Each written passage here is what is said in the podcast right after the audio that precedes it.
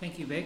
Um, please, if you've got your Bibles open, please keep them open. We're going to be working our way through this chapter, um, touching sometimes just a verse at a time and sometimes two or three verses at a time. So have it handy um, so you can uh, follow along on what we're trying to say, or what I'm trying to say. Biographies. Who likes reading biographies? If I'm going to do, do a read, I'm probably going to head to a biography first up. And mainly probably for sportsmen. Back in the 70s, I had a library full of biographies of all the Australian cricketers of the, of the day. I could tell you the life stories of Lillee, Marsh, Thomson, Walters, Max Walker, the Chappell brothers. I knew everything about them backwards. But what about your own biography? How do you think that might look? Theologian uh, John Flavel suggested biographies should be written using the Hebrew alphabet because that's best read backwards. That helps to make it clear what God's doing with your life that you might not have seen at the time. About 40 years ago, when I was really young, I was transferred in my work with the bank to, to Griffith in Western New South Wales. Then Griffith was a town of just under 20,000 people, and this is where Diane was living. At the time, I was waiting to be accepted into the police force. Not long after arriving, the letter came through from the police force, and I put in my resignation to the bank. I also gave notice on the house I was renting for my last few weeks in Griffith. After about two weeks, I had a rethink about joining the police force, and then I withdrew my resignation from the bank and decided to stay with them. So then I had to find another place to rent, and I did in a flat next to Diane. And the rest, they say, is history. That little story took about five months to happen, resigning, rejoining. That stage took another five years. But talk, to Di- talk to Diane about that, she'll tell you what happened in that five years. It's a lot clearer to me now to see God's hand at work in the things that, play, that played out then and looking at it from this side. At the time, I saw it just as days and weeks of turmoil and change, moving towns, changing jobs, moving houses. Looking back now, it's really clear that God's hand was behind it all. A great chapter to put in my life story if it ever becomes worth writing. In Ruth 2, we're getting the reader's view of what happened, not the actor's view. It's like reading a biography backwards. When you know the story, but get the opportunity to pick up the clues that otherwise might have been missed. Before we dive into this second part of Ruth's story, let's pray. Lord, our Heavenly Father, we thank you for who you are and for your word. Father, settle our minds and our hearts to hear your words this evening. Father God, please help me to speak clearly and be true to your word. We pray that you will renew us in, in desire to love you, to serve you, and to follow you. Amen. After Matt led us through chapter 1 of Ruth last week, we have two main characters left Naomi and Ruth, and they had some major needs. As Matt told us, in those days, if there was no man, there was no food. They needed food and they needed family, and that's what the rest of the book of Ruth is somehow going to have to solve. This part of the story of Ruth has been written in a way that's mainly as a series of conversations between people and the author cleverly adds in little moments of intrigue as well as a few clues to keep us guessing as to what's happening. And the first of these is in verse 1, and we have the unusual opening of, of uh, that says, Now Naomi had a relative of her husband's, a worthy man of the clan of Elimelech, whose name was Boaz. Out of nowhere, we learn of Boaz. Now, there's two important facts about Boaz that are mentioned in verse 1. One, is from the clan of Elimelech. In Israelite society, an individual is part of a family, your family is part of a clan, and different clans make up the tribes.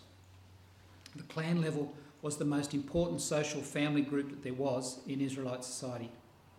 That's because if you're part of someone's clan, then you had responsibilities for caring for the others in your clan. Boaz is from the same clan as Elimelech was, and Elimelech was Naomi's husband. That's the first fact. Second is, it says that he's a worthy man, which could be a reference to his wealth. It could also simply be a reference to the fact that he's a man of good character. Boaz doesn't enter the action yet, but what we've got is the author saying, here's a guy named Boaz from the clan of Elimelech who sounds like a pretty solid guy, so keep a watch out for him. Let's go to verse 2. And Ruth the Moabite said to Naomi, Let me go to the field and glean among the ears of grain after him, in, after him in whose sight I shall find favour. And she, and she said to her, Go, my daughter. God had set up within the harvest season a means for providing for the poor and the destitute, those who had no land and those who had no food. And the means he'd set up was, was set out within the laws that we read about in Leviticus 19.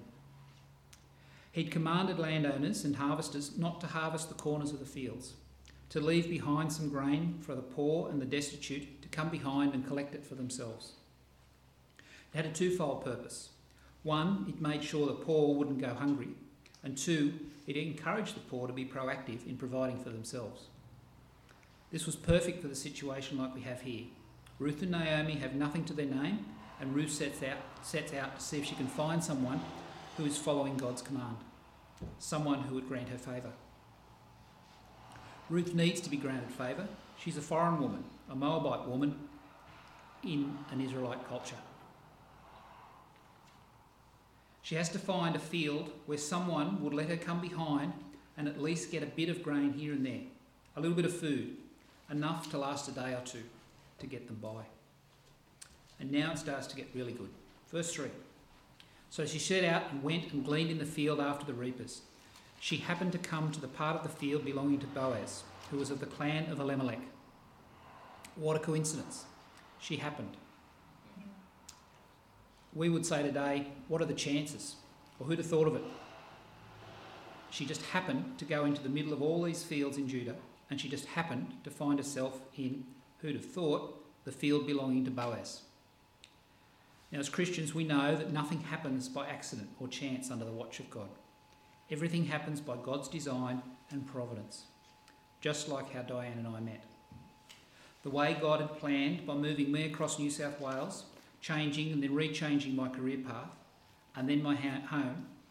And also Diane's path was also directed to that point, to be living in that flat at that time. We're not driven or caught up in some blind force of chance or coincidence. There's a sovereign God who's always orchestrating the events of his people for their good and his glory. It gets better in verse 4. And behold, Boaz arrived from Bethlehem and he said to the reapers, The Lord be with you. And they answered, The Lord bless you. Okay, this is starting to sound like the plot of a B grade movie. Ruth happened to come into Boaz's field, and when she got there, you'll never guess what happened. You never guess who happened to show up at that exact same time. What are the chances, again? If this were the plot of a movie or a book, you'd turn it off or put it back on the shelf. The timing of Boaz's arrival is obviously perfect because God's timing is perfect. He's the landowner that just happened by chance to come along to check on the work that's being done in his field. Boaz isn't your typical landlord. He doesn't sit back and have others look after his farm. He gets his hands dirty. He doesn't think it's beneath him to work in, his, work in the fields. He's respect, respectful of the workers. And the first words we hear, hear out of Boaz's mouth are, the Lord be with you. We've got a picture from the moment Boaz comes onto the scene that he's a man of God. And the workers respond, The Lord bless you. When Boaz asked his foreman, Whose young woman is that? he means, To whom does she belong? Or what clan does she part of? Remember, Ruth the Moabite, with no husband and no clan to live with. She needs a family, and that's how the foreman replied in verse 6 and 7. She is the Moabitess who came, be, came back from Moab with Naomi. She said, Please let me glean and gather among the sheaves behind the harvesters. She went into the field and has worked steadily from morning till now, except for a short rest. And now we've shifted from a B grade movie to an Oscar winner. Boaz is thinking, of all the fields in all the towns in all of Israel, she walks into mine. For those that don't understand that, find someone with grey hair and they might explain it to you. The next thing we see is that Boaz has gone to talk to the Moabitess, which is very surprising. We have a wealthy Israelite landowner going directly to a Moabite woman, a foreigner. She's the lowest rung on the social ladder. And Boaz says in verse 8 Now listen, my daughter, do not go and glean in another field or leave this one, but keep close to my young woman. Let your eyes be on the field that they are reaping, and go after him, go after them. Have I not charged the young men not to touch you? And when you are thirsty, go to the vessels and drink what the young men have drawn. Now, I'm not sure this was one of Boaz's top pick, go-to pickup lines, but when you really think about it, this is, an, this is incredible what Boaz has just said to Ruth. Don't go and glean another field, and don't leave this one. You can almost picture the gestures that go with Boaz's words. Don't go into that field, and don't go and go, don't go into any of the other fields. Boaz emphasised his plea by repeating himself. You stay here. You'll be provided for in this field, and you'll be protected in this field. In that day, remembering we're in the days of judges when things were lawless, it would be dangerous for foreigners and more so for women foreigners. They would be abused, mistreated, and insulted in the fields.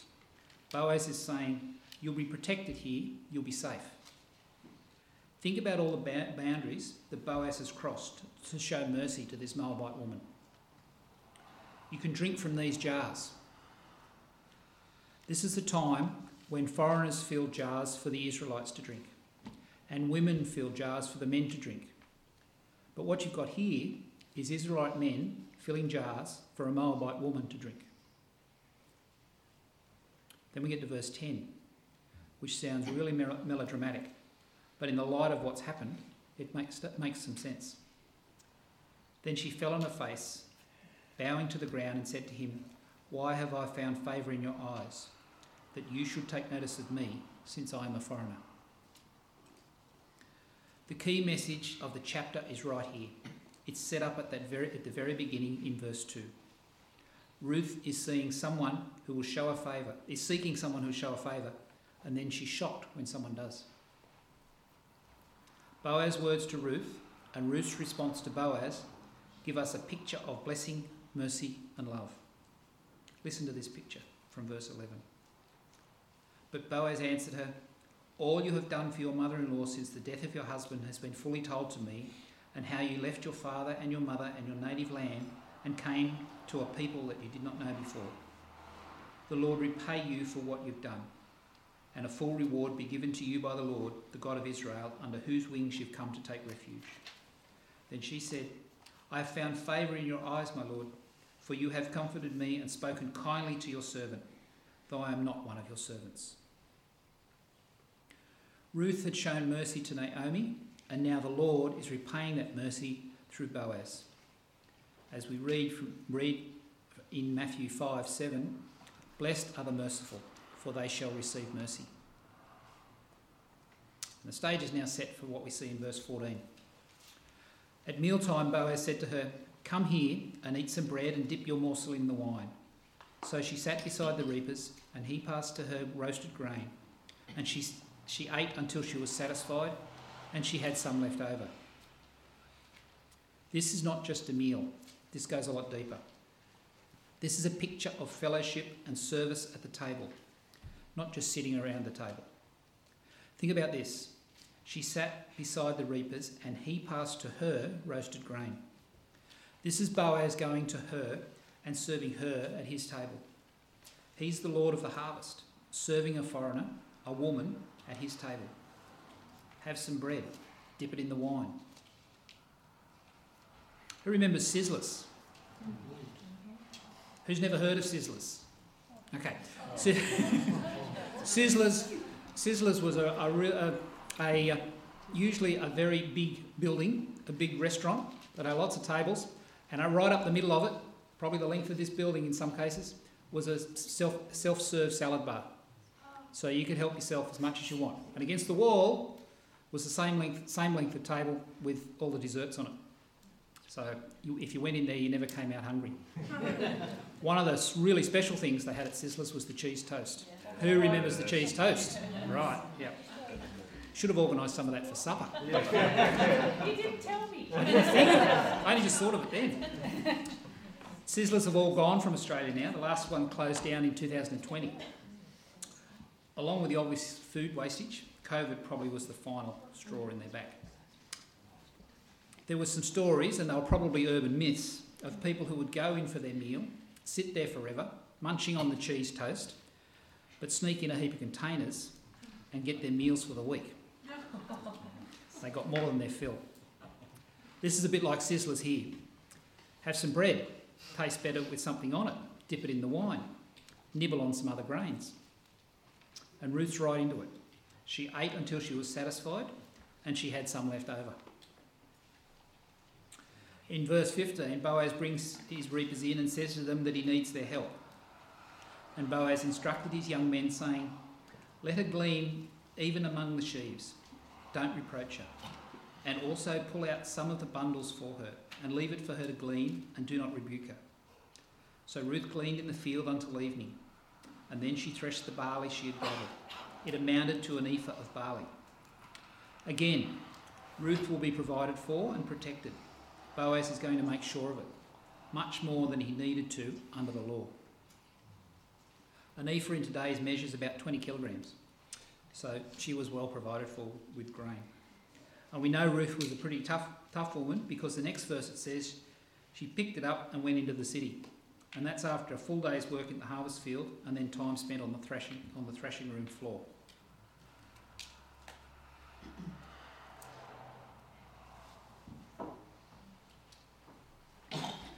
Now try and picture, now try and picture Naomi's face as Ruth walks through the door. She's been sitting there all day hoping that Ruth is safe, thinking maybe she'll come back with a little with a little meal for the evening. And she comes back hauling a 20 kilogram bag of grain. Naomi's standing there with a jaw on the ground.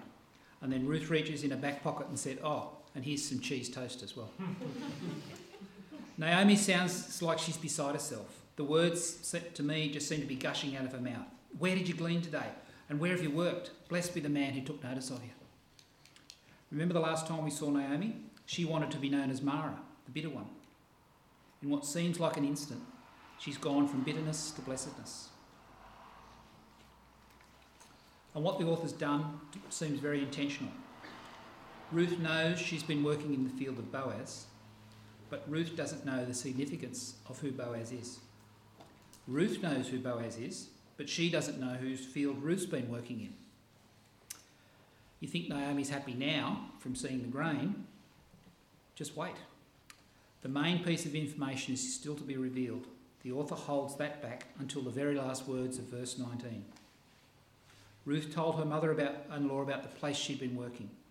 The name of the man I work with today is Boaz. Naomi is stunned and she says, May he be blessed by the Lord, whose kindness has not forsaken the living or the dead.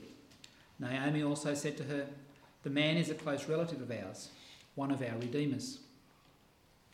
There are two key words worth considering in that verse. The first is kindness. His kindness is, has not forsaken. Loving kindness, grace, and mercy. The second word's redeemer. Leviticus 25 tells us of the role of a redeemer or a kinsman redeemer. A kinsman is a relative, one who's part of the family or their clan. They would have a right of redemption, a right to purchase or to buy back property, and to provide for someone whose family had left them destitute, someone whose husband had died. Ruth realises that this is not this is not this is not just an extremely honourable man who's helped her that day. This is a kinsman redeemer. And so Naomi begins plotting the next step. Naomi tells Ruth to do what Boaz has said stay with his young women to be safe and keep gleaning until the end of the harvest. So, where are we at? Two major problems with the book of Ruth that needed to be solved they needed food and they needed family. We know Ruth stayed in the field of Boaz, gleaning until the harvest finished. We don't know for sure if she walked home with 20 kilograms of grain every day, but I think we can assume that by the end of the two or three months, Ruth had well and truly experienced the provision of God through the kindness of Boaz. A provision that would take her and Naomi through the rest of the year, probably. It's an amazing provision. So I think we can say that, say, for food, check. The other big problem still out there the need for family. Ruth's still a Moabitess living with her mother in law, and that's where Ruth 2 stops. You get to the very last sentence, and it's she lived with her mother in law. It's a sudden ending to the chapter. It's almost like when you're watching a TV show and it's getting to the end and all the pieces are starting to come together and they go, join us next week for the next instalment of Farmer Wants a Wife.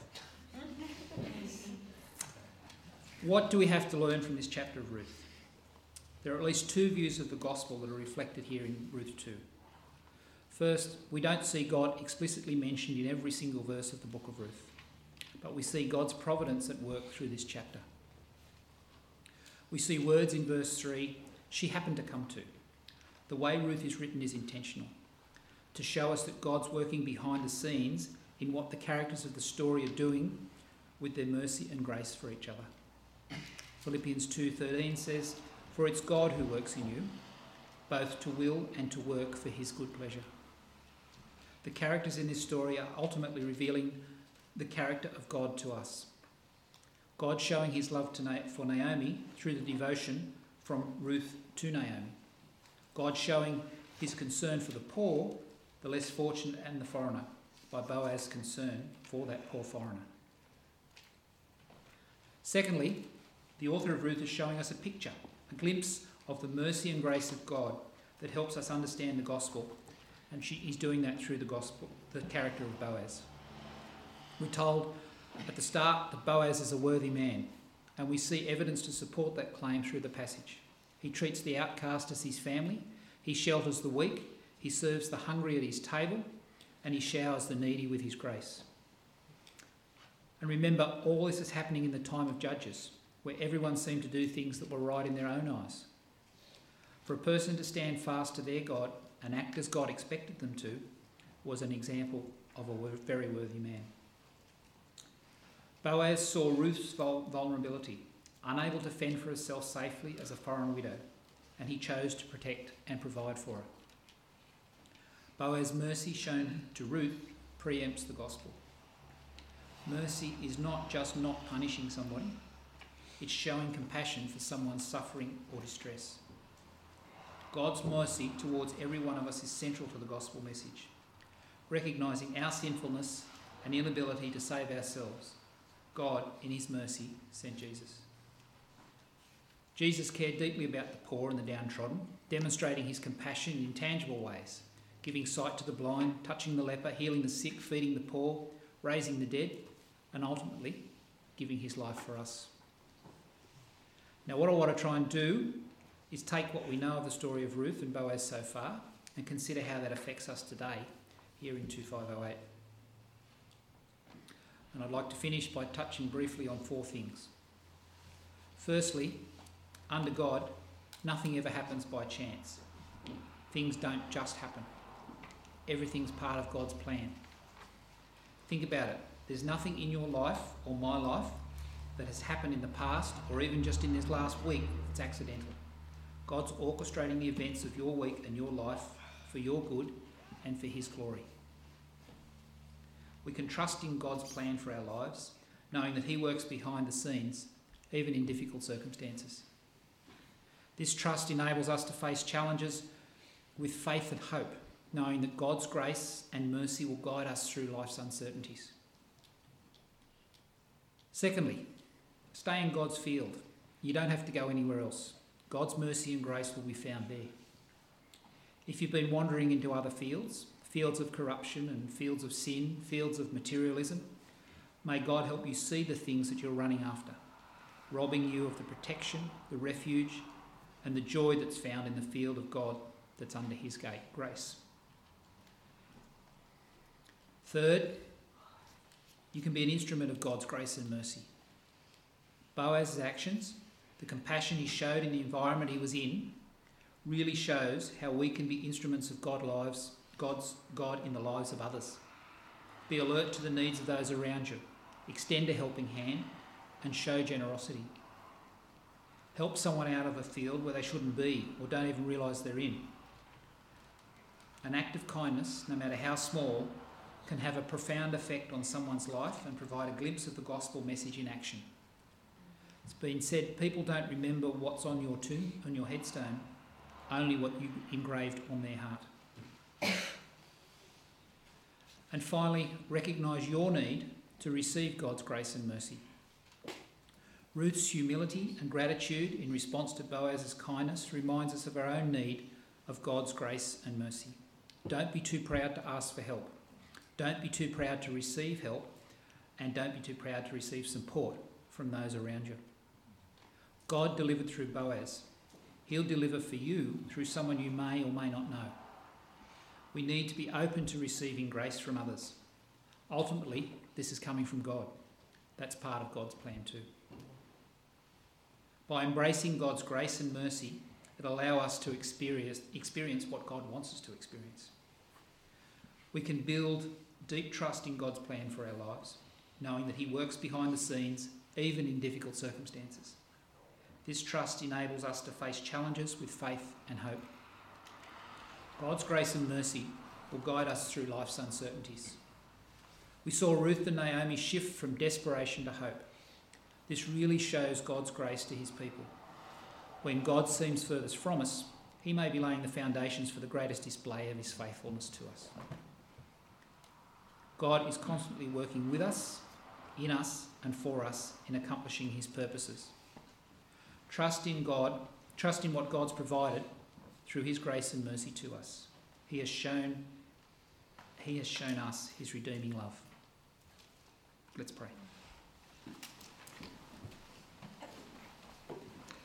Father God, give us a Ruth to kind of belief. A belief that gives us total faith in you for what has happened and for what you've planned. A life where really nothing will happen by chance, but through your careful planning. A kind of faith that's free from the need to run around in other fields and pursue other pleasures. A kind of heart that's full of grace and mercy for others' lives, for, the spiritual, for their spirituality and their, and their, phys- their physical and the physically poor are all around us.